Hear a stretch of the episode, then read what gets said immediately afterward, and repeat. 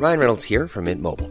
With the price of just about everything going up during inflation, we thought we'd bring our prices down.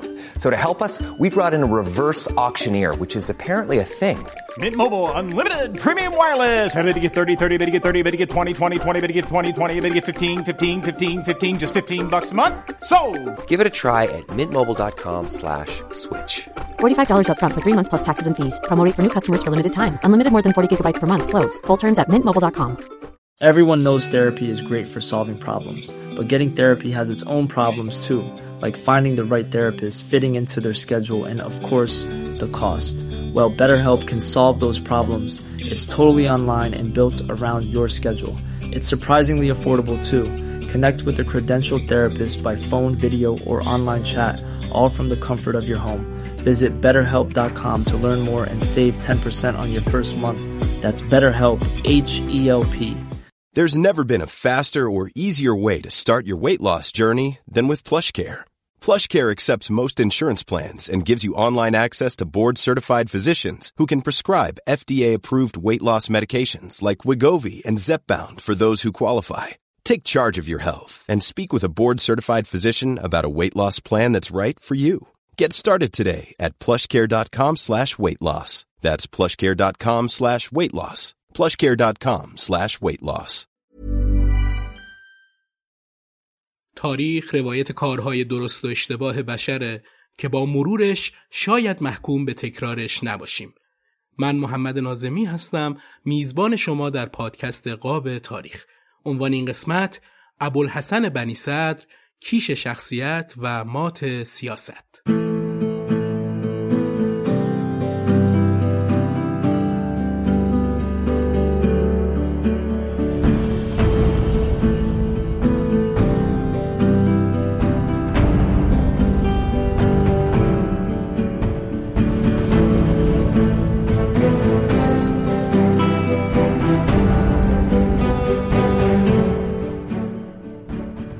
سلام.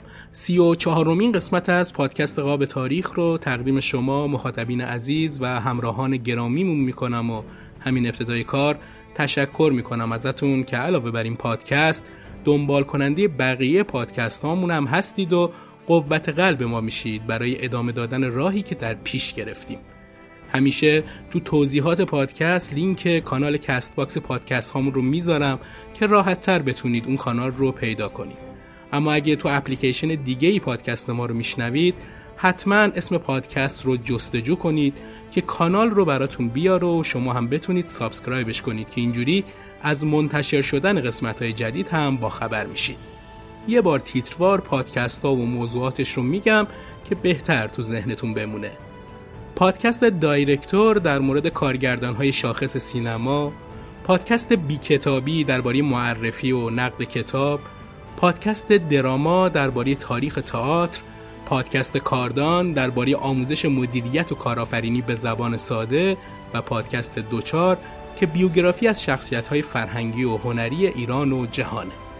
اگه تو اطرافیانتون کسی رو دارید که به این موضوعات علاقه دارن، حتما این پادکست ها رو بهشون معرفی کنید که از نظر محتوا و کیفیت تلاش کردیم بهترین خودمون رو ارائه بدیم.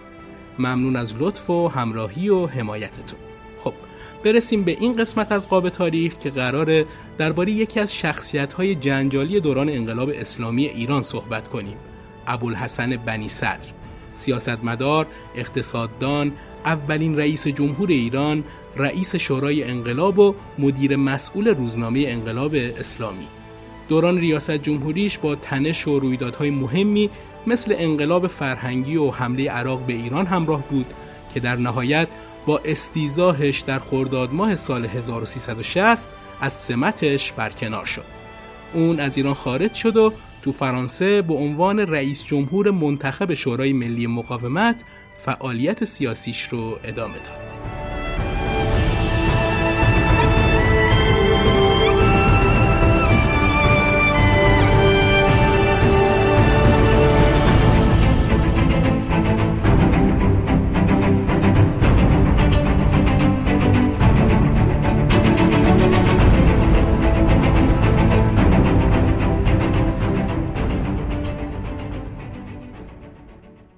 ابوالحسن بنی صدر سال 1312 هجری شمسی تو روستای باغچه استان همدان به دنیا اومد.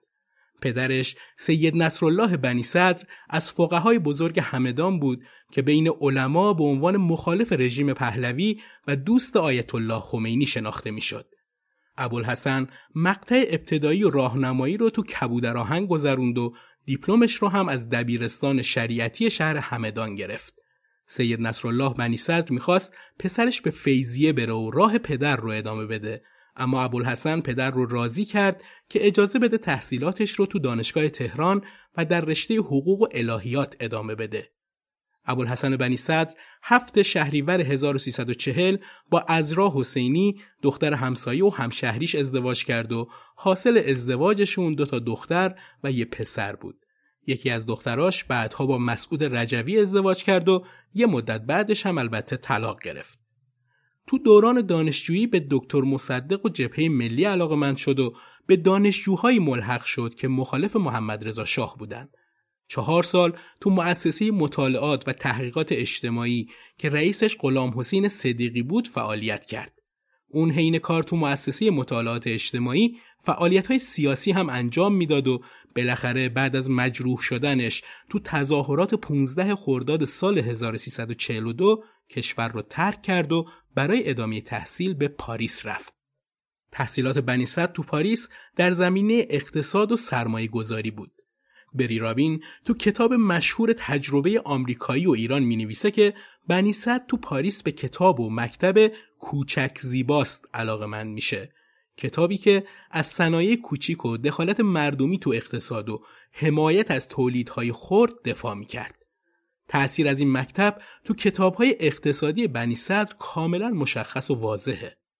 سال 1350 سید نصرالله بنی صدر تو نجف از دنیا میره و ابوالحسن بنی صدر که برای تشییع پیکر پدرش به نجف رفته بود برای اولین بار با روح الله خمینی دیدار کرد و جزو مشاورین نزدیکش شد. بنی صدر تو فرانسه بود که خمینی به اونجا رفت و اتفاقا برای استقبال ازش به فرودگاه هم رفت. بنی صدر که به نوعی خودش رو تئوریسین انقلاب می‌دونه سعی می‌کرد در رقابت با بقیه افراد عقب نمونه و بیشتر این رقابت رو هم با صادق قطبزاده داشت که اون موقع نزدیکی فکری بیشتری با نهزت آزادی ایران داشت و به همین خاطر بیشتر مورد تایید مبارزای اسلامی بود. مایکل اکسورسی تو کتاب مشهور ایران انقلابی می نویسه رابطه بنی صدر با خمینی در اون سالها مثل رابطه پدر و پسری بود. عقاید اقتصادی و سیاسی بنی صدر اما بیشتر از اینکه به خمینی نزدیک باشه شباهت به نظریات محمد باقر صدر تو کتاب اقتصادونا داشت از دید اکسورسی تفاوت اصلی این دو نگاه تأکید بیشتر بنی صدر بر حاکمیت مردمی و حق تفسیر متون مقدس توسط تک تک افراد یعنی نوعی پروتستانتیسم اسلامی بود بنی سعد تو این مرحله از زندگیش خیلی روشن تحت تأثیر چند تا مکتب فکری سیاسی مختلف بود که گاهی این مکتب ها با هم در تناقض بودن. ناسیونالیسم نهزت آزادی، اسلامگرایی و اقتصاد اسلامی از نوع تفکرات صدر، پروتستانتیسم اسلامی شریعتی، کتاب کوچک زیباست شوماخر و سوسیالیست های دهه هفتاد اروپا. البته تأثیر شریعتی تو دیدگاه های اقتصادی بنی صدر هم مشهود بود. اسفندیار تبری تو مقاله آیا دکتر شریعتی روشنفکر بود می نویسه شریعتی وظیفه پیامبران را در توحید و مقابله با شرک می بیند. اهمیتی که او برای توحید قائل است بسیار اساسی است و پایه ایمانی دیدگاه اوست. شاید بشود گفت که شریعتی بود که شور و هیجان دیگری به بحث توحید در میان مذهبی های آن زمان داد طوری که مهدی بازرگان به اثبات توحید از طریق ترمودینامیک رسید و بنی صد به توجیه آن از راه اکونومیک به اقتصاد توحیدی رسید.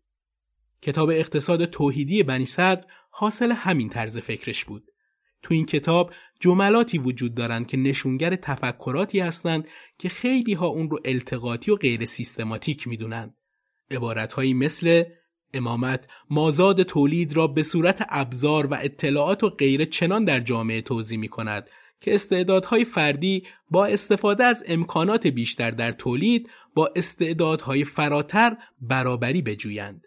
به بیان دیگر کار سنگین رهبری و امامت اسلامی آن است که مانع تخریب نیروهای محرکه اقتصادی گردد و مقتضی اصل امامت این است که همه ما باید به عنوان مسلمان نقش امام را بازی کنیم که عبارت آخر بیانگر تفکر پروتستانی بنی صدره ستون اصلی تفکرات اقتصادی اون مفهوم امامت و رهبری بود که اقتدار زیادی داشت و مالک زمین و نیروهای کار بود.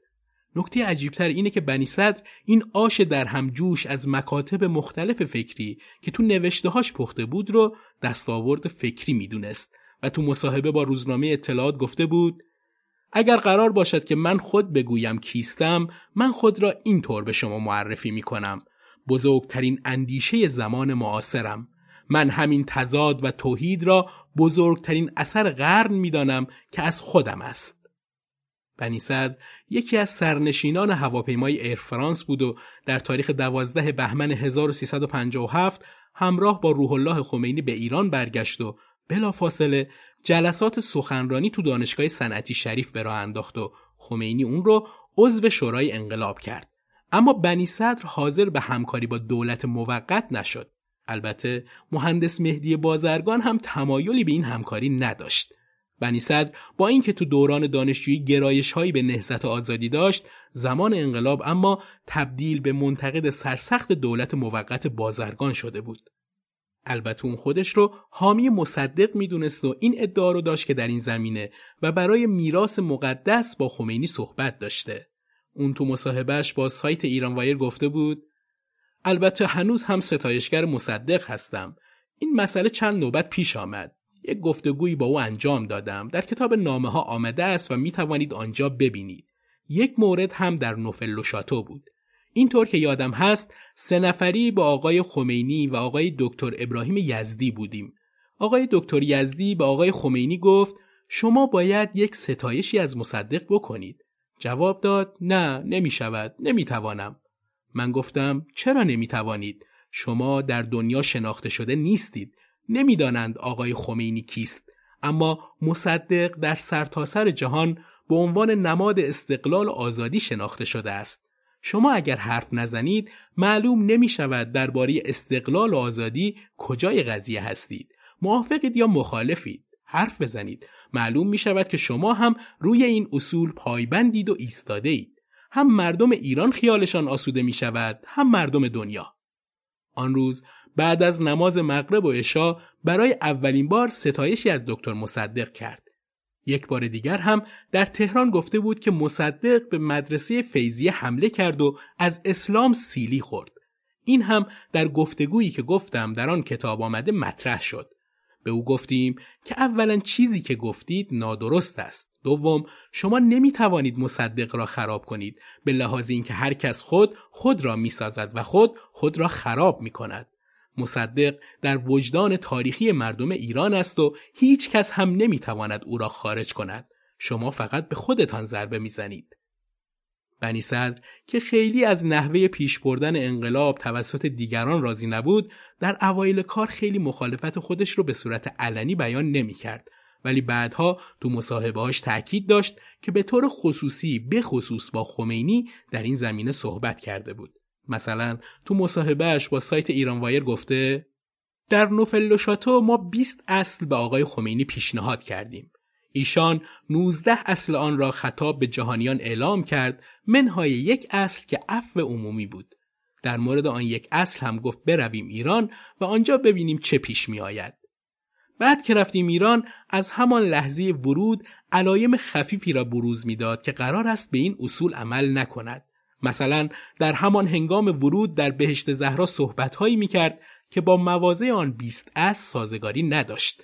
حالا گفتیم این لحظه ورود است و از آن طرف هم بقایای رژیم شاه هنوز برجا است و این قابل توجیه است.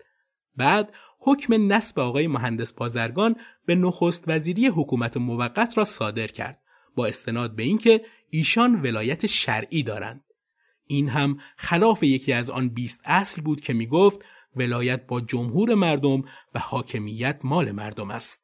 واضحتر از آن اینکه در خیابانها ریختند و زنهای بیهجاب را اذیت و آزار کردند که باید هجاب سر کنند و معروف شد به یاروسری یا توسری من رفتم قم و با ایشان صحبت کردم و گفتم شما در نوفل گفتید زنها در پوشش خود آزادند ایشان گفت که من در فرانسه صحبت هایی کردم اما هیچ تعهدی نسبت به آنها ندارم و لازم بشود خلاف آنها را می‌گویم من به او گفتم ماکیاولی هم نگفت که شما در تظاهر هم ضد آن چیزی را که گفتید عمل کنید می گفت باید جوری وانمود کنی انگار سر قولت مانده ای ولی خب دیگران تخلف می کنند اما الان خود شما دارید تصدیق می کنید. او هم تخفیف داد و قرار شد که اذیت و آزار را متوقف کنند.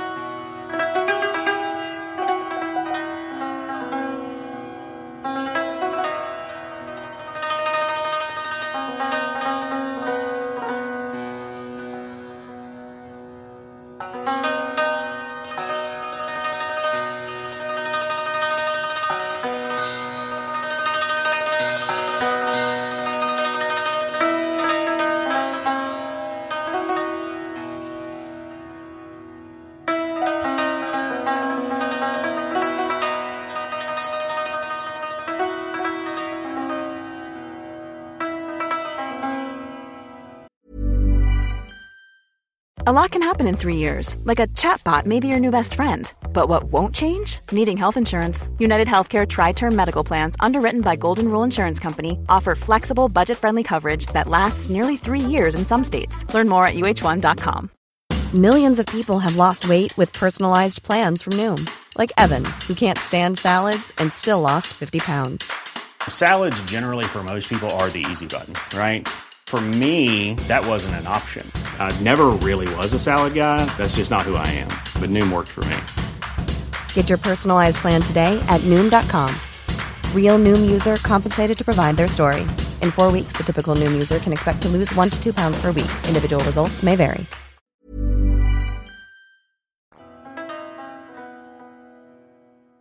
بعد از پیروزی انقلاب ابوالحسن بنی صدر اول به معاونت وزارت اقتصاد و دارایی و بعد به سمت وزیر اقتصاد و دارایی منصوب شد. بنی صدر از اول بهار 1358 به عضویت شورای انقلاب در اومد و تا پایان عملکرد شورای انقلاب در تیر 1359 تو شورا حضور داشت. از اتفاقاتی که بنی صدر در بطن ماجراهای اون قرار داشت تشکیل خبرگان قانون اساسی و تصویب اصل ولایت فقیه در اون بود. نوشتن قانون اساسی زمانی به جریان افتاد که خمینی هنوز تو پاریس بود. اول مقدمه و متن پیشنویس قانون اساسی رو شش نفر یعنی دکتر حسن حبیبی، فتولاه بنی صد، برادر بنی صد و احمد صدر حاج سید جوادی، عبدالکریم لاهیجی، جعفر لنگرودی و ناصر کاتوزیان تهیه کردند. بعدا تو تهران کمیسیونی نهایی برای نوشتن متن پیشنویس قانون اساسی تو دفتر دکتر صحابی تشکیل شد که ابوالحسن بنی صدر، یدالله صحابی، عزت الله صحابی، مرتزا متحری، بازرگان، دکتر کریم سنجابی، دکتر سهد از حزب ملت ایران و دو نفر قاضی از دیوان عالی کشور و لاهیجی اعضای اون بودند. تو این کمیسیون به پیشنویس قانون اساسی نظم دادن که اصل ولایت فقیه هم تو اون نبود. متن پیشنویس شده توسط خمینی تو فرانسه برای اظهار نظر مراجع و مدرسین به قم فرستاده شد که مشکینی به همین خاطر جلسه فوق‌العاده‌ای با اعضای جامعه مدرسین ترتیب داد و تو یه هفته پیشنویس رو بررسی کردند. با پیروزی انقلاب شورای عالی طرحهای انقلاب تأسیس و اساسنامش تصویب شد که به موجب ماده دوی اساسنامه یکی از وظایف شورا تهیه طرح قانون اساسی بر مبنای ضوابط اسلامی و اصول آزادی بود. پیشنویس طرح قانون اساسی مصوب دولت موقت تو شورای انقلاب بررسی شد و تغییرات کمی تون به وجود اومد. بعد از تصویب پیشنویس قانون اساسی توسط شورای انقلاب متن توافق شده برای جمعبندی نهایی برای خمینی و مراجع قم ارسال شد. خمینی بعد از چند روز ضمن مذاکره با بنی صدر و بهشتی دو نفری که به قم اعزام شده بودند تو حاشیه 6 تا اصل علامت گذاشته بود که بعد از مذاکره با اونها تو سه مورد نظرات شورای انقلاب رو قبول کرد و برای سه مورد دیگه گفت که تو مجلس بررسی پیشنویس قانون اساسی دربارش بحث و بررسی بشه. خمینی خیلی اصرار داشت که مراحل تدوین و بررسی خیلی سریع پیش بره تا هرچه زودتر کشور دارای قانون اساسی باشه. اما این وسط بحث اصلی این بود که تایید پیشنویس قانون اساسی مصوب شورای انقلاب چطور و توسط چه نهادی انجام بشه. بازرگان طبق قولی که به مردم داده بود پیگیر تشکیل و برگزاری مجلس مؤسسان بود اما به بحانه های مختلف که این کار زمان بره و دشمنان از نبود قانون تو کشور سوء استفاده می‌کنن در نهایت به راه حل دیگه ای رسیدن که اون هم تشکیل مجلس محدودتری از نماینده های مردم به نام مجلس خبرگان بود. بالاخره تشکیل مجلس خبرگان قانون اساسی با نظر اکثریت و موافقت خمینی تصویب شد و 24 خرداد 1358 متن پیشنهادی قانون اساسی تو مطبوعات منتشر شد و از عموم مردم درخواست شد تا پیشنهادهاشون رو ظرف یک ماه ارائه کنند. شورای انقلاب 14 تیر 1358 لایحه قانونی انتخابات مجلس خبرگان قانون اساسی رو تصویب کرد که طبق اون تعداد اعضای این مجلس 73 نفر تعیین شد. رقابت اصلی بین نیروهای انقلابی و مذهبی از یک طرف و نیروهای ملیگرا و سازمان مجاهدین خلق از طرف دیگه بود. ملیگراها و مجاهدین خلق تونسته بودن ائتلاف کنند ولی مذهبیون چند دسته بودند که در نهایت با وساطت خمینی اونها هم به ائتلاف رسیدن. تو این ائتلاف گروههایی مثل جامعه روحانیت مبارز، حزب جمهوری اسلامی، جامعه مدرسین حوزه علمیه قوم، سازمان مجاهدین انقلاب اسلامی، سپاه پاسداران انقلاب اسلامی، سازمان فجر اسلام، گروه انقلابی ابوذر، انجمن اسلامی معلمان، انجمنهای اسلامی شهر ری و جنبش مسلمانان پیشگام با هم متحد شده بودند. ائتلاف بزرگ لیستش رو تو تهران با این نفرات منتشر کرد. یک حسین علی منتظری دو سید محمود طالقانی سه سید محمد بهشتی چهار موسوی اردبیلی پنج علی گلزار قفوری شش دکتر ابوالحسن بنی صدر. هفت دکتر عباس شیبانی. هشت محمد علی عرب کارگر. نه مهندس عزت الله صحابی و ده خانم منیره گرجی. بنی صدر علاوه بر حمایت نیروهای انقلابی و مذهبی تو لیست کاندیدای احزابی مثل حزب تودم قرار داشت. مهدوی کنی، هاشمی رفسنجانی و سید علی خامنی که تو ادغام شورای عالی انقلاب و دولت موقت به معاونت وزارتخونه‌های مختلف منصوب شده بودند از فهرستای انتخاباتی حذف شدند. این وسط فقط ابوالحسن بنی صدر که به معاونت وزارت اقتصاد و دارایی منصوب شده بود با اعلام انصراف از سمتش تو فهرست کاندیداهای مجلس خبرگان باقی موند. مجلس خبرگان 28 مرداد ماه 1358 با پیام خمینی کارش رو شروع کرد و برای تدوین و تصویب مواد قانون اساسی نزدیک به 90 روز وقت گذاشت.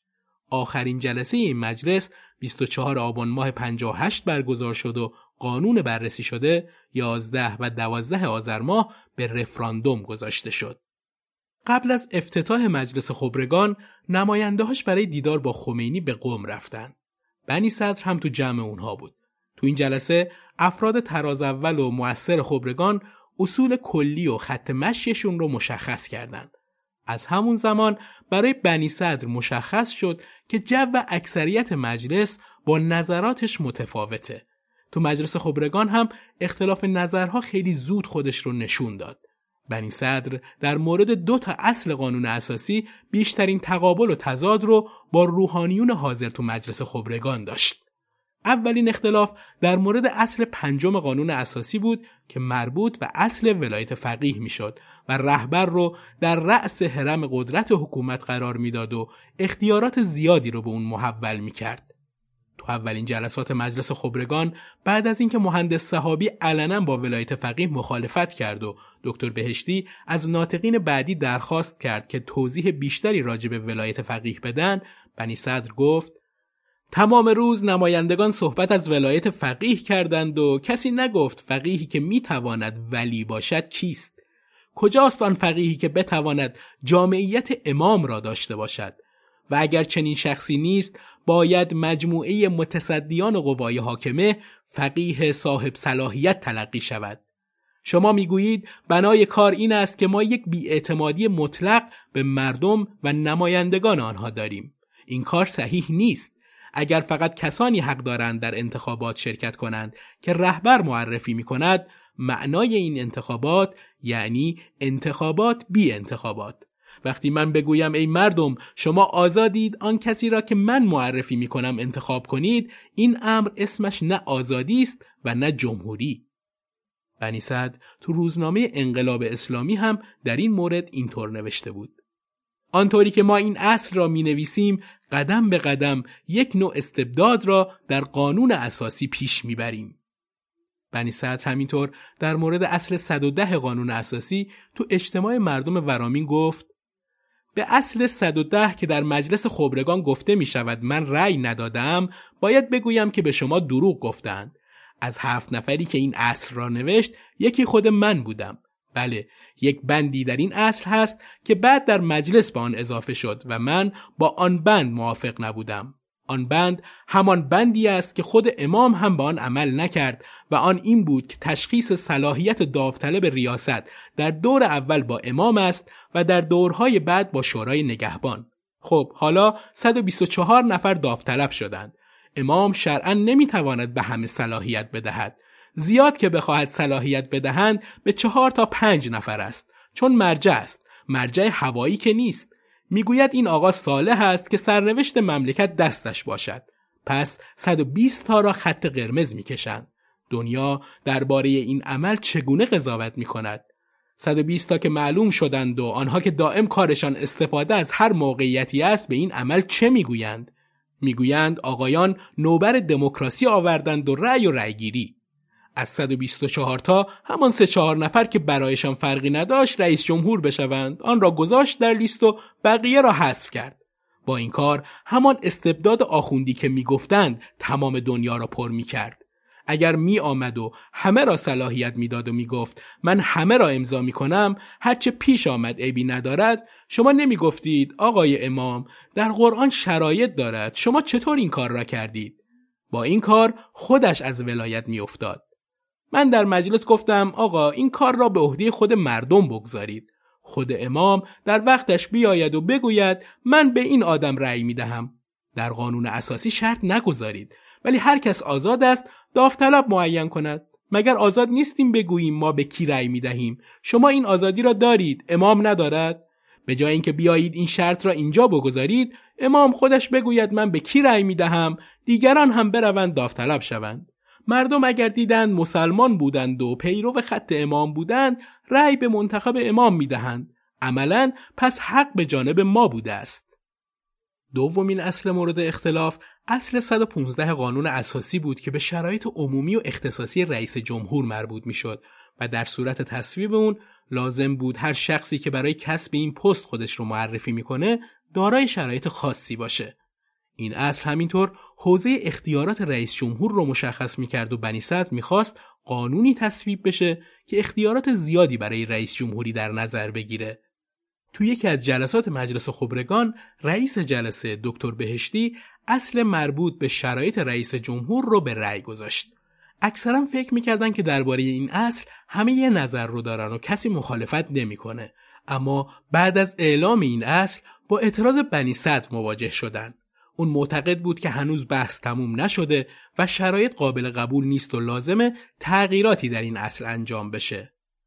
دلیل قرار دادن شرایطی تو قانون اساسی برای کسی که پست رئیس جمهوری رو به دست میاره این بود که چون اون بعد از رهبر دومین مقام رسمی کشوره و بالاترین مرجع اجرایی تو نظام جمهوری اسلامی با بیشترین حدود اختیارات و هیته عمله پس باید خود اون شخص دارای شرایط معینی باشه تا بتونه ریاست بر قوه مجریه و نظارت بر اجرای قانون اساسی رو به بهترین نحو انجام بده. طبق اصل 115 قانون اساسی رئیس جمهور باید از میان رجال مذهبی و سیاسی که ایرانی اصل و تابع ایران مدیر و مدبر دارای حسن سابقه امانت و تقوا مؤمن و معتقد به مبانی جمهوری اسلامی ایران و مذهب رسمی کشور باشه انتخاب بشه. اما ایراد بنی صدر این بود که نباید برای رئیس جمهور همچین شرایطی قائل شد چرا که ریاست جمهوری یک کار اجراییه که احتیاج به تخصص و توان مدیریتی داره. بنابراین شخصی که می‌خواد در رأس قوه مجری قرار بگیره باید دارای توان اجرایی علم و تخصصی بالا باشه و لازم نیست که حتما به مواردی مثل دینداری یا تقوا توجه کرد بلکه باید لیاقت اجتماعی، درجات علمی و توان مدیریتی مد نظر قرار بگیره و موارد دینی رو به اشخاص و نهادهای مسئول این امور مثل روحانیون و مساجد محول کرد. گفتن این نظرات باعث شد که بعضی از نماینده ها به خصوص روحانیون به شدت با بنی صدر مخالفت کنند و جو مجلس به نوعی متشنج بشه. با این حال بنی صدر روی نظراتش مصر بود و خواست که این تغییرات به رأی گذاشته بشه. منتها اکثریت باهاش مخالف بودن و خواسته های بنی صدر تصویب نشد. بعد از ایجاد همچین تنشهایی مجلس خبرگان اواخر کارش کمیسیونی تشکیل داد تا روی هر اصل کار کارشناسی انجام بده که محمد منتظری، محمد جواد باهنر، محمود روحانی، جلال الدین فارسی، ابوالحسن بنی صدر و مکارم شیرازی به عنوان اعضای اون کمیسیون انتخاب شدند. بنی صدر که با حدود اختیارات ولی فقیه مخالف بود تو این کمیسیون هم تلاش کرد با طرح پیشنهادها و اصلاحیه ها تا جایی که می‌تونه اختیارات ولی فقیه رو کم و اختیارات رئیس جمهور رو زیاد کنه. اون روزها زمزمه هایی در مورد تصمیم بنی صدر برای ورود به امور اجرایی وجود داشت و طبیعی بود که احساس بعضی از افراد این باشه که اون برای بیشتر کردن اختیارات آینده خودش داره تلاش می‌کنه. روزنامه انقلاب اسلامی روز پنجشنبه اول شهریور 1358 مطالبی رو در مورد نظر بنی صدر درباره ولایت فقیه منتشر کرد که بیان کننده موضع اون تو مجلس خبرگان بود. اون خیلی واضح تو جواب یکی از سوالها گفت در مجلس خبرگان تمایل شدیدی که از جانب عدهای اظهار می شود در دو زمینه است. یکی اینکه تنها خودشان باشند یعنی روحانیون روشنفکر اصلا معنا ندارد.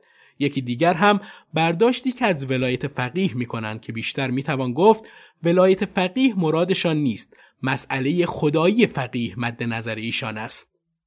اون بعدها تو مصاحبه با ایران وایر نسبت به ولایت فقیه و شخص آقای خمینی اینطور گفته بود. ایشان در تمام عمر غالب کارهایشان واکنش بوده است و نکنش که بشود گفت اصولی داشته که به آنها پایبند بوده. در فرانسه که بود کمیسیونی تعیین کرد که من هم عضوش بودم و جواب خبرنگارها را به گونه ای تهیه می کردیم که بر پایه همان بیست اصل باشند. جوابها به ایشان داده می‌شد و ایشان همان آنها را به خبرنگارها پس می‌داد. پس از خودشان ایده‌ای یا فکری نداشتند مگر ولایت فقیه تازه آن هم از خودشان نبود. در یک دوره ای اصلا علیه ولایت فقیه بودند که در خاطرات آقای حسین علی منتظری هم هست. این بحث را ملا احمد نراقی در دوره قاجار گشود و هدفش هم این بود که به پادشاه قاجار فتلی شاه مشروعیت بدهد. خمینی ولایت فقیه را از او اخذ کرد و گفت یعنی اجرای قانون اسلام. بعد آمد در فرانسه و من هم متن مسائل بیستگانه را در اختیارشان گذاشتم.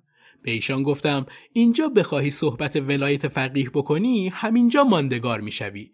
در اینجا اروپایی ها می‌دانند ولایت فقیه چطور است. چون استبداد توتالیتر کلیسا و انگیزاسیون یا تفتیش عقاید را دیدند و زود شما را می‌کنند در آن قالب و بیاعتبار می‌شوید اینجا بود که صحبت ولایت جمهور مردم را کرد و گفت در دموکراسی پیشرفته ایران مردم در اداره کشور خیش شرکت می کنند که از دموکراسی های غرب جلوتر و بر اصل مشارکت است. ما نمی‌دانستیم طرح محرمانه ای هم بوده که آقای دکتر یزدی تهیه کرده است. این طرح ولایت مطلقه فقیه بود و در آن آقای خمینی اختیار مطلق داشت و شورای انقلاب هم مجری امر او بود. یک حزب واحد هم بود. او در خفا این طرح را داده بود آقای خمینی و آن را مصوب کرده بود. وقتی رفتیم ایران عملا این دومی اجرا شد. این را توضیح دادم که دقیقا شما ببینید. کم و کاستی مهم انقلاب ما این بود که یک رهبری داشت که خودش به دو طرز فکر ارزش داده بود.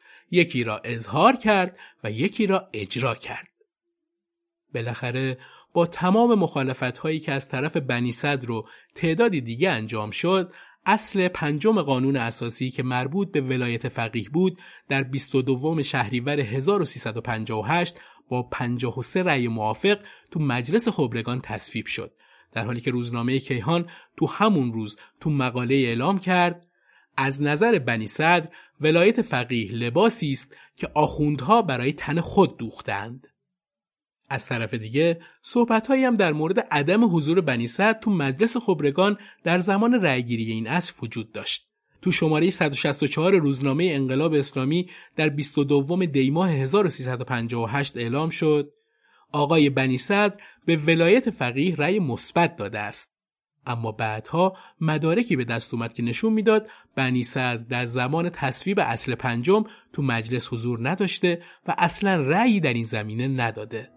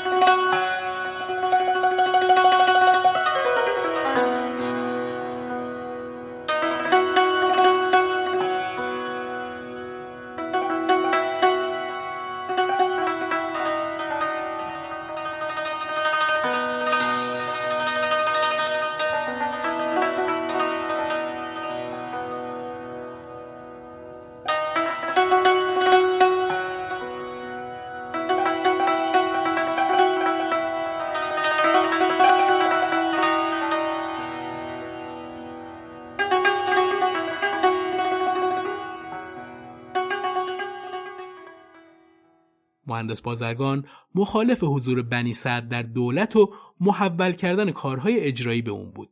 اما با اصرار خمینی سرپرستی وزارت اقتصاد و دارایی بر عهده اون گذاشته شد. با بروز بحران گروگانگیری و استعفای دولت موقت بازرگان شورای انقلاب مسئول برگزاری انتخابات شد.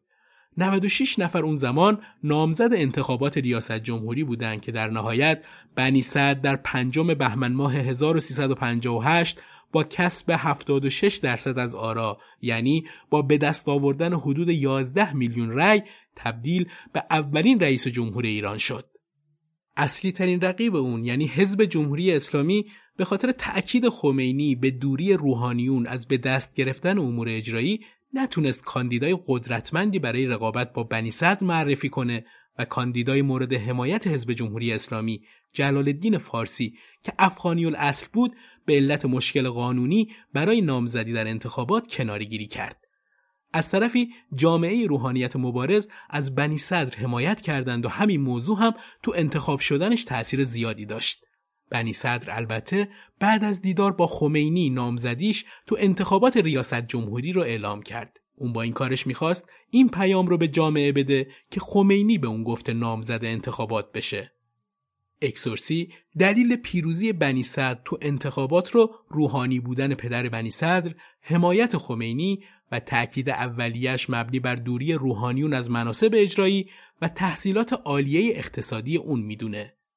یک ماه بعد از ریاست جمهوری مسئولیت فرماندهی کل قوا هم از طرف خمینی به بنی صدر محول شد. چند روز بعد از پیروزی بنی صدر یعنی اسفند سال 58 انتخابات مجلس هم برگزار شد و بیشتر مخالفای بنی صدر از حزب جمهوری اسلامی به مجلس راه پیدا کردند. فضای دانشگاه بعد از انقلاب موردی بود که حاکمیت رو نگران می‌کرد. جمع رنگارنگی از هوادارای جریانهای سیاسی دانشجویان پیشگام هوادار سازمان چریکهای فدایی خلق، انجمن دانشجویان مسلمان هوادار سازمان مجاهدین خلق و دانشجویان هوادار راه کارگر هر کدوم برای خودشون دفتر و دستکی تو دانشگاه ها داشتن. به نوعی ضعیفترین گروه مجموعه ای از دانشجوهای طرفدار حکومت به اسم انجمن اسلامی دانشجویان بود. خمینی که تو سخنرانیهاش کم کم نوک انتقاداتش رو به سمت گروه های تا قبل همراه ولی حالا منتقد گرفته بود تو سخنرانی فروردین سال 59 تیر خلاص رو به حضور این نیروها تو دانشگاه ها هم زد. باید انقلاب اسلامی در تمام دانشگاه های سراسر ایران به وجود آید تا اساتیدی که در ارتباط با شرق یا غربند تصفیه گردند و دانشگاه محیط سالمی شود برای تدریس علوم عالی اسلامی با کمال تأسف گاهی دیده می شود که به علت عدم درک صحیح و دقیق مسائل اسلامی بعضی از مسائل را با مسائل مارکسیستی مخلوط کردند و معجونی به وجود آوردند که به هیچ وجه با قوانین مترقی اسلام سازگار نیست. اون تو این پیام و همینطور سخنرانی های بعدیش به ضرورت ایجاد انقلاب اساسی در دانشگاه های سراسر کشور تصفیه استادان مرتبط با شرق و غرب تبدیل دانشگاه به محیطی سالم برای تدوین علوم عالی اسلامی و عدم وابستگی آن به احزاب کمونیسم و مارکسیسم اشاره کرد. کیهان شنبه سی فروردین 1359 اطلاعی شورای انقلاب اسلامی رو چاپ کرد که به نوعی فرمان حمله به این تشکلها بود. ستادهای عملیاتی گروه های گوناگون، دفترهای فعالیت و نظایر اینها که در دانشگاه ها و مؤسسات عالی مستقر شده اند چنانچه ظرف سه روز از صبح شنبه تا پایان روز دوشنبه اول اردیبهشت برچیده نشوند شورای انقلاب مصمم است که همه با هم یعنی رئیس جمهور بنی صدر و اعضای شورا مردم را فرا خوانده و همراه با مردم در دانشگاه ها حاضر شوند و این کانونهای اختلاف را برچینند به این شکل بود که درگیری دانشجویان پیرو خط امام با گروه های دیگه تو دانشگاه شروع شد و و دانشگاه مثل تبریز و عراق و زنجان و بابلسر صحنه درگیری این دانشجوها شدند. بنا به نوشته روزنامه کیهان فقط تو درگیری های دانشگاه های مشهد و شیراز بیشتر از 600 نفر مجروح شدن و این درگیری ها باعث شد نیروهای سپاه پاسداران و کمیته های انقلاب اسلامی به این دانشگاه ها حمله کنند و تیراندازی هوایی هم انجام شد. شورای انقلاب در حالی که دو روز به مهلت داده شده برای تعطیلی انجمنها باقی مونده بود تو بیانیه ده ماده‌ای حکم به تعطیلی دانشگاه ها داد. ابوالحسن بنی صدر رئیس جمهور وقت تو سرمقاله روزنامه انقلاب اسلامی 31 فروردین 1359 اینطور نوشت. بر شورای انقلاب است که از خود قاطعیت نشان دهد و تصمیم خود را بدون درنگ و تأخیر به اجرا گذارد. امروز نظم شرط تداوم انقلاب و بلکه حیات ملی ماست و باید با روحیه انقلابی و مصمم آن را برقرار کرد. دانشجویان مسلمان باید اجرای مصوب شورای انقلاب که در محضر امام اتخاذ شد را فریزه خود دانسته و نه تنها در برخوردها پیش قدم نشوند بلکه مانع از هر گونه برخوردی بگردند تا اگر ظرف سه روز ستادهای گروه ها تعطیل نشدند به ترتیبی که مقرر است عمل شود. طی چند روز بعدی دانشگاه های سرتاسر ایران و به ویژه دانشگاه تهران میدان درگیری های زیادی شد.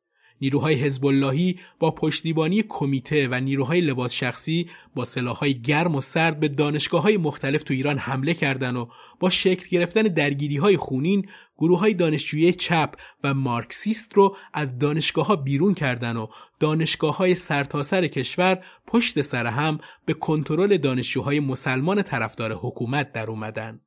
تو این درگیری ها و بر طبق آمار رسمی 38 نفر کشته و صدها نفر زخمی شدند. در نهایت روز دوم اردیبهشت ابوالحسن بنی صدر به همراه تعداد زیادی از هوادارای نظام اسلامی به دانشگاه تهران رفت و تو سخنرانیش بر ضرورت ادامه راه انقلاب فرهنگی تاکید کرد. بعد از این ماجرا بود که عملا حدود دو سال دانشگاه تعطیل شد و بعد از تشکیل ستاد انقلاب فرهنگی و ایجاد سازوکار جدید گزینش دوباره دانشگاه ها باز شدند. با تصمیم ستاد انقلاب فرهنگی سیستم گزینش دو مرحلی ایجاد شد. اولین گزینش گزینشی علمی و بعد گزینش عقیدتی و سیاسی بود. بر اساس آمار وزارت فرهنگ و آموزش عالی در جریان انقلاب فرهنگی حدود 8 هزار نفر از استادای دانشگاه ها که تقریبا نصف کل استادای دانشگاه تو ایران بودن از دانشگاه اخراج شدن. البته این سیستم گزینش عقیدتی که با تحقیقات محلی و با کمک کمیته های انقلاب، مساجد و بسیج انجام می‌شد، در عین حال در مورد دانشجوها هم اعمال شد و تعداد زیادی از دانشجویان دگراندیش هم از دانشگاه ها پاکسازی شدند.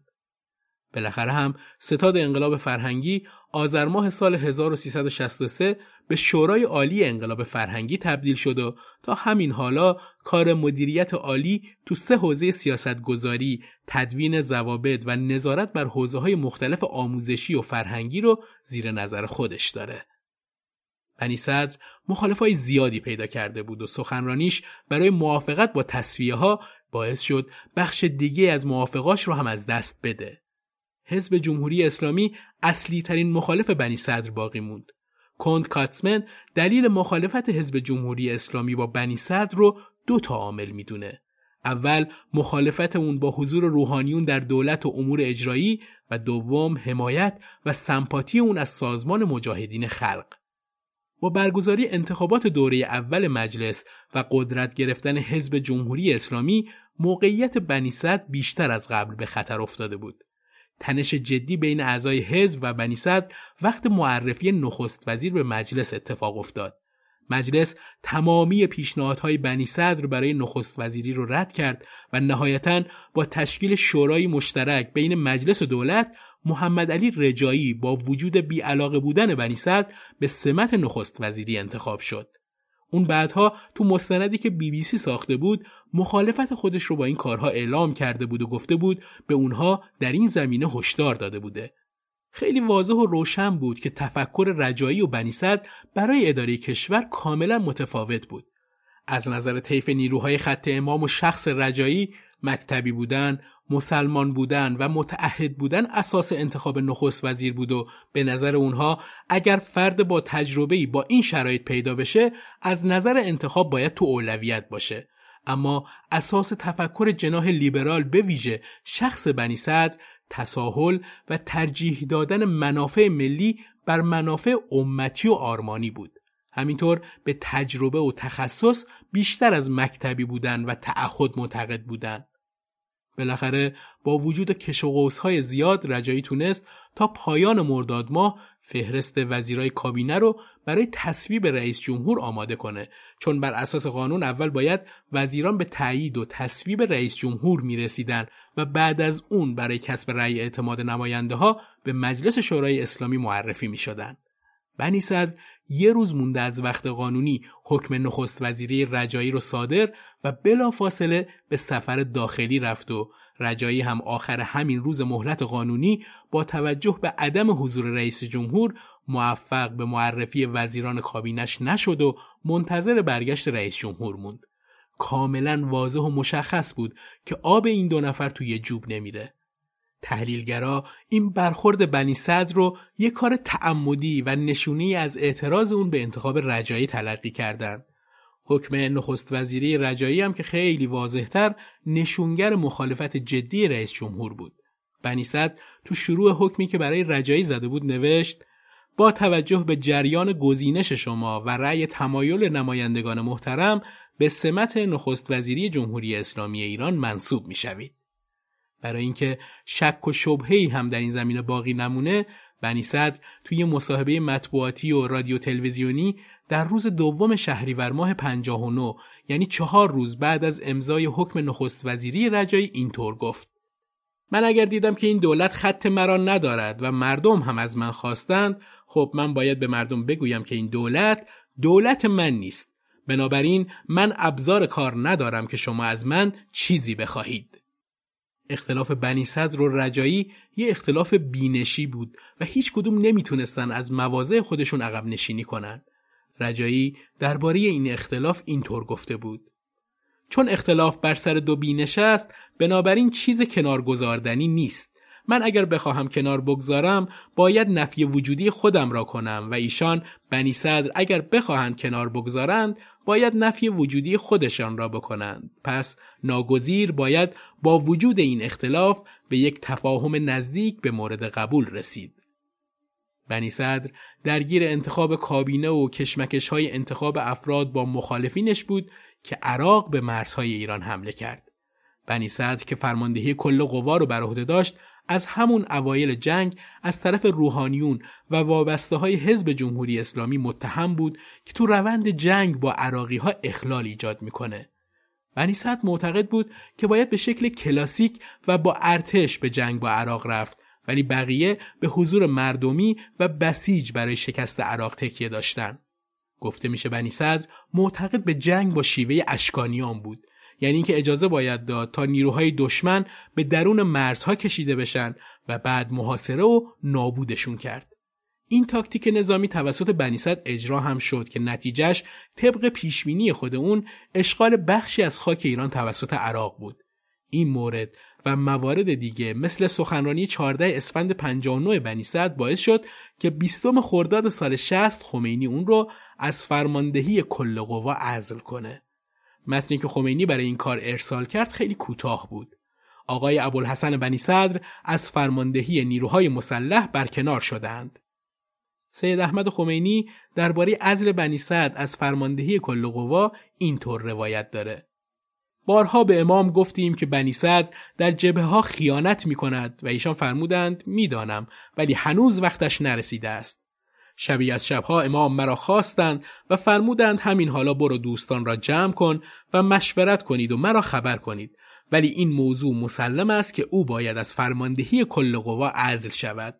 همان شب من رفتم منزل آقای مرحوم شهید بهشتی و داستان را برای ایشان گفتم. آقای هاشمی را هم خواستیم آمد آنجا. آقای خامنه ای که مریض خانه بود بعد از مشورت متن ازل بنی صدر از فرماندهی کل قوا را نوشتم و برای آنها خواندم. آنها هم قبول کردند و بعد آوردم و امام امضا فرمودند. شیرین اینکه این کار یکی دو ساعت بیشتر طول نکشید.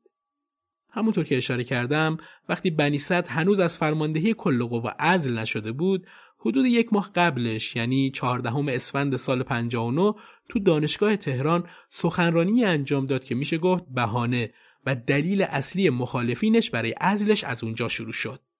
سخنرانی ابوالحسن بنی صد در سالگرد درگذشت محمد مصدق انجام شد که اونجا بنی صد گفته بود در زندانهای ایران زندانیان شکنجه میشن. تو اون سخنرانی حامیای بنی صدر تصاویری از دکتر محمد مصدق و شریعت مداری و طالقانی در دستشون داشتن و در طرف دیگه مخالفینش تصاویر بزرگ خمینی در دستشون گرفته بودن. لباس شخصی های حزب الله به این سخنرانی حمله کردن و هوادارای مجاهدین خلق با حمایت از بنی صدر یه عده از اونها رو دستگیر کردند. خود بنی صدر درباره این حمله گفته بود اینکه رئیس جمهوری برای صحبت بیاید و عدهای با اسلحه سرد و گرم برای اخلال بیایند این جمهوری جمهوری نیست که بتواند دوام بیاورد مگر اینکه شما مردم همان طوری عمل بکنید که کردند. از این پس هم باید به این چماقدارها که معلوم از چه کسانی هستند بگویم که بدانید و چماقهایتان را هم بشکنید. مگر از کار مغز چه زیانی دیدید که آن را با چماق عوض کردید؟ به جای چماقهایتان مغزهایتان را به کار بیاندازید آن وقت خواهید دید که جو اجتماعی ما تا کجا سالم، پاک و منزه خواهد شد. تو آخرین روزهای خرداد 1360 بعد از اینکه روح الله خمینی رهبر وقت ایران ابوالحسن بنی صدر اولین رئیس جمهور ایران رو از فرماندهی کل قوا کنار گذاشت روز 25 خرداد مخالفای بنی صدر ضمن برگزاری تظاهراتی تو پایتخت خواهان ازلش از ریاست جمهوری شدند. رویدادی که فردای اون روز با طرح دوفوریتی بررسی کفایت سیاسی رئیس جمهور مواجه شد. به این شکل طی چند روز موضوع کفایت سیاسی رئیس جمهور و اداره کشور بعد از ازلش تو مجلس مورد ارزیابی قرار گرفت و بالاخره 31 خرداد 1360 خورشیدی 177 نماینده مجلس شورای اسلامی رأی به عدم کفایت سیاسی بنی صدر دادند. بارسترین دلیل بر عدم کفایت سیاسی بنی صدر از طرف نماینده های مجلس موزگیری وی علیه نظام جمهوری اسلامی و اتحاد با نیروهای ضد انقلاب وابسته به شرق و غرب جهت نابودی نظام اسلامی و همینطور مخالفت مستمر وی با مجلس شورای اسلامی از بد و تأسیس و حتی پیش از افتتاح آن دخالت سریح در قوه قضاییه و عدم درک صحیح از بدیهی ترین اصول قانون اساسی و نیز عدم اعتقاد به اصل تفکیک قوا اعلام شد. اکبر هاشمی رفسنجانی که اون زمان رئیس مجلس بود لحظاتی بعد از رأیگیری تو جمع مخالفای بنی صدر که در برابر مجلس تجمع کرده بودند این خبر رو اعلام کرد و گفت به زودی رهبر کبیر انقلاب درباره ازل بنی صدر تصمیم نهایی را خواهند گرفت. اون همون روز تو نامه‌ای به خمینی مصوبه مجلس رو به اطلاعش رسوند. روح الله خمینی هم در پینوشت نامه آورد پس از رأی اکثریت قاطع نمایندگان محترم مجلس شورای اسلامی مبنی بر اینکه آقای ابوالحسن بنی صدر برای ریاست جمهوری اسلامی ایران کفایت سیاسی ندارند ایشان را از ریاست جمهوری اسلامی ایران عزل نمودم بعد از اون شورای موقت ریاست جمهوری اسلامی ایران با حضور موسوی اردبیلی، محمد علی رجایی و هاشمی رفسنجانی برای اداره امور اجرایی کشور تشکیل شد. بنی صدر در برابر حجوم مخالفان با تنها گروهی که از نظر عقیدتی شبیهش بودند یعنی سازمان مجاهدین خلق نزدیک و متحد شد. اعضای سازمان مجاهدین در اعتراض به عزل رئیس جمهور دست به تظاهرات خیابانی زدند و بنی صدر به همراه رجوی مجبور شد که به شکل مخفیانه زندگی کنه و منتظر سرنگونی حکومت نشست تا اینکه هفتم مرداد ماه همون سال با یه فروند هواپیمای روبوده شده که بهزاد معزی خلبان شاه اون رو هدایت می‌کرد از مرز ایران خارج شد و با عبور از کشورهای ترکیه، قبرس، یونان و شمال ایتالیا توی فرودگاه نظامی واقع در حومه پاریس به زمین نشست. مسعود رجوی یکی از رهبرای سازمان مجاهدین خلق که در مدت زندگی مخفی بنی صد از اون حمایت می‌کرد هم در کنارش وارد فرانسه شد و اونجا اقامت کرد. مخالفای بنی صد اون زمان گفته بودند که اون با لباس زنانه از کشور فرار کرده اما بعدها مشخص شد این ایده برای تحقیر بنی صدر مطرح شده و واقعیت نداشته. قبل از فرار ابوالحسن بنی صدر از ایران سی خرداد 1360 همسرش ازرا حسینی بازداشت شد. با این حال اون با دستور مستقیم بهشتی از زندان آزاد شد. یک هفته بعد بود که بهشتی در انفجار دفتر حزب کشته شد.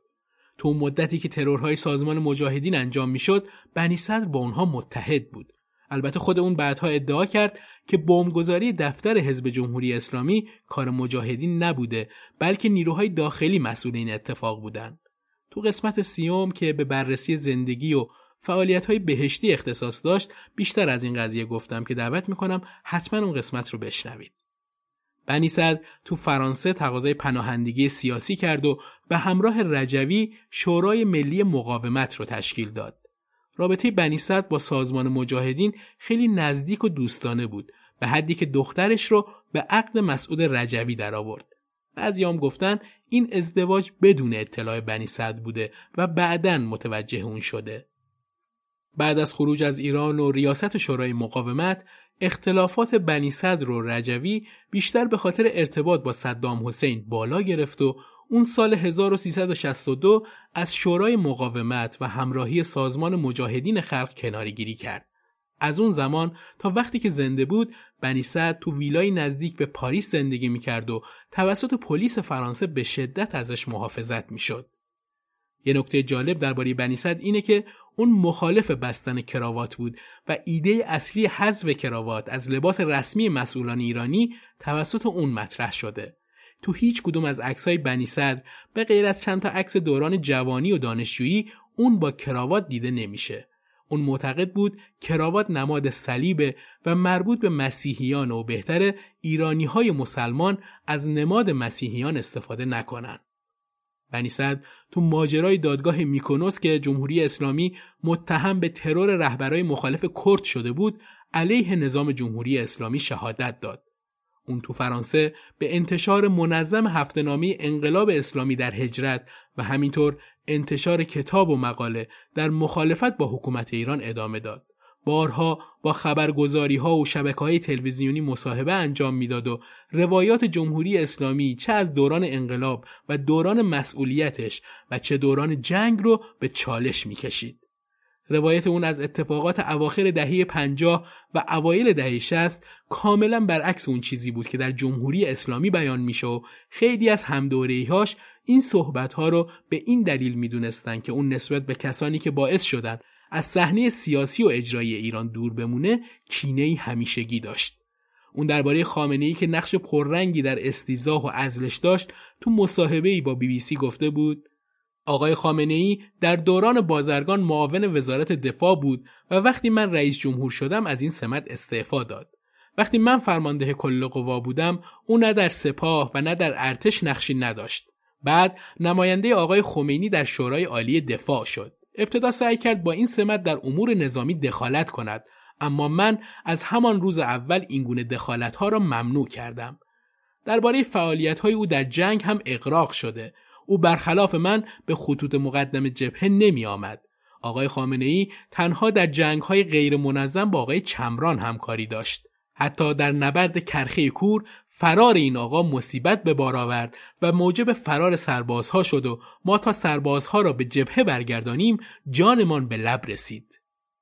بنی صدر روز شنبه 17 مهر 1400 تو بیمارستانی تو شهر پاریس از دنیا رفت. تو سایت شخصیش این خبر به این شکل بیان شده.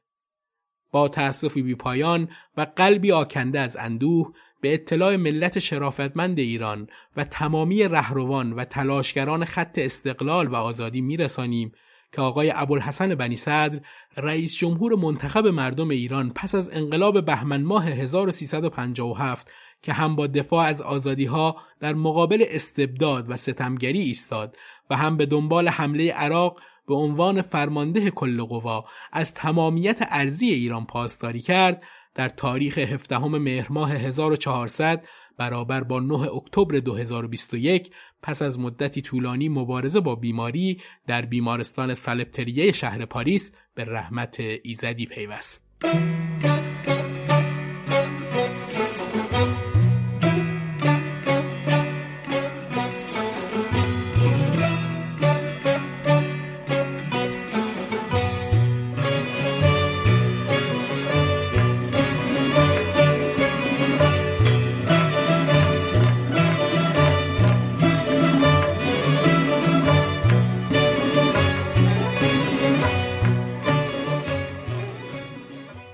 پایان سی و چهارمین قسمت از پادکست قاب تاریخ رسیدیم.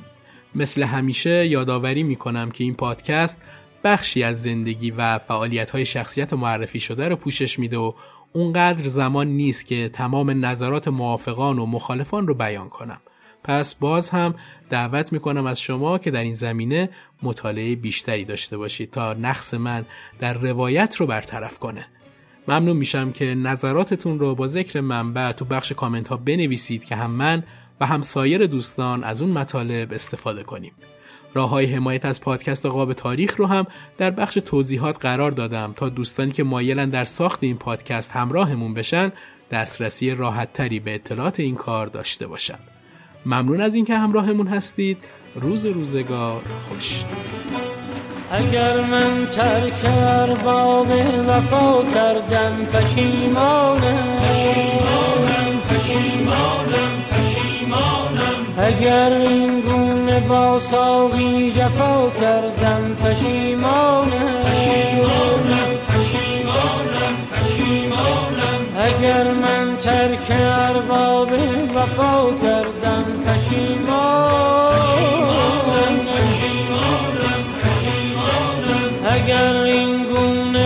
ساقی جفا کردم پشیمان من از عمری که با زاهد فنا کردم من از عمری که با زاهد فنا کردم من از جانی که در راه خدا کردم. پشیمانم من از جانی که در راه خدا کردم. پشیمانم من امشب گوشه میخانه میمانم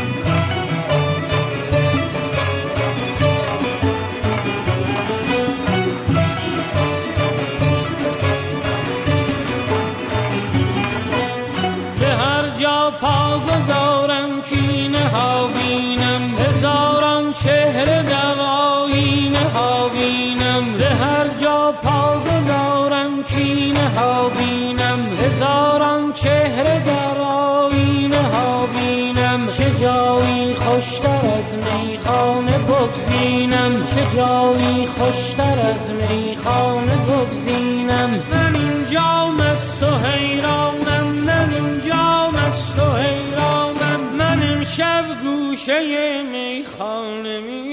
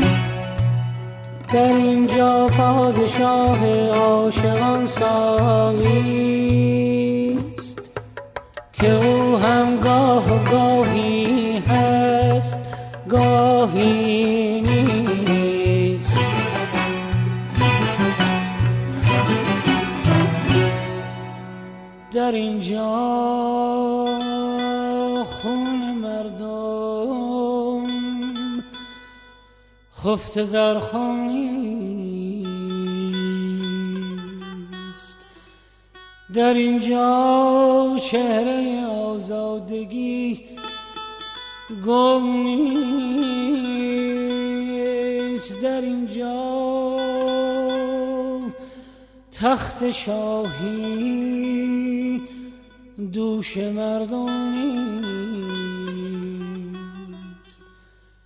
به نام عشق می‌خوانم.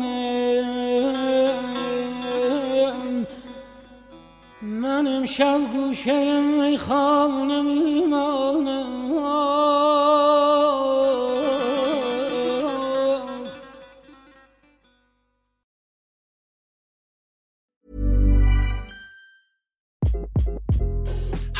This is Craig Robinson from Ways to Win, and support for this podcast comes from Invesco QQQ, the official ETF of the NCAA. The future isn't scary. Not realizing its potential, however, could be. Just like on the recruiting trail, I've seen potential come in many forms as a coach. Learn more at Invesco.com slash QQQ. Let's rethink possibility. Invesco Distributors, Inc.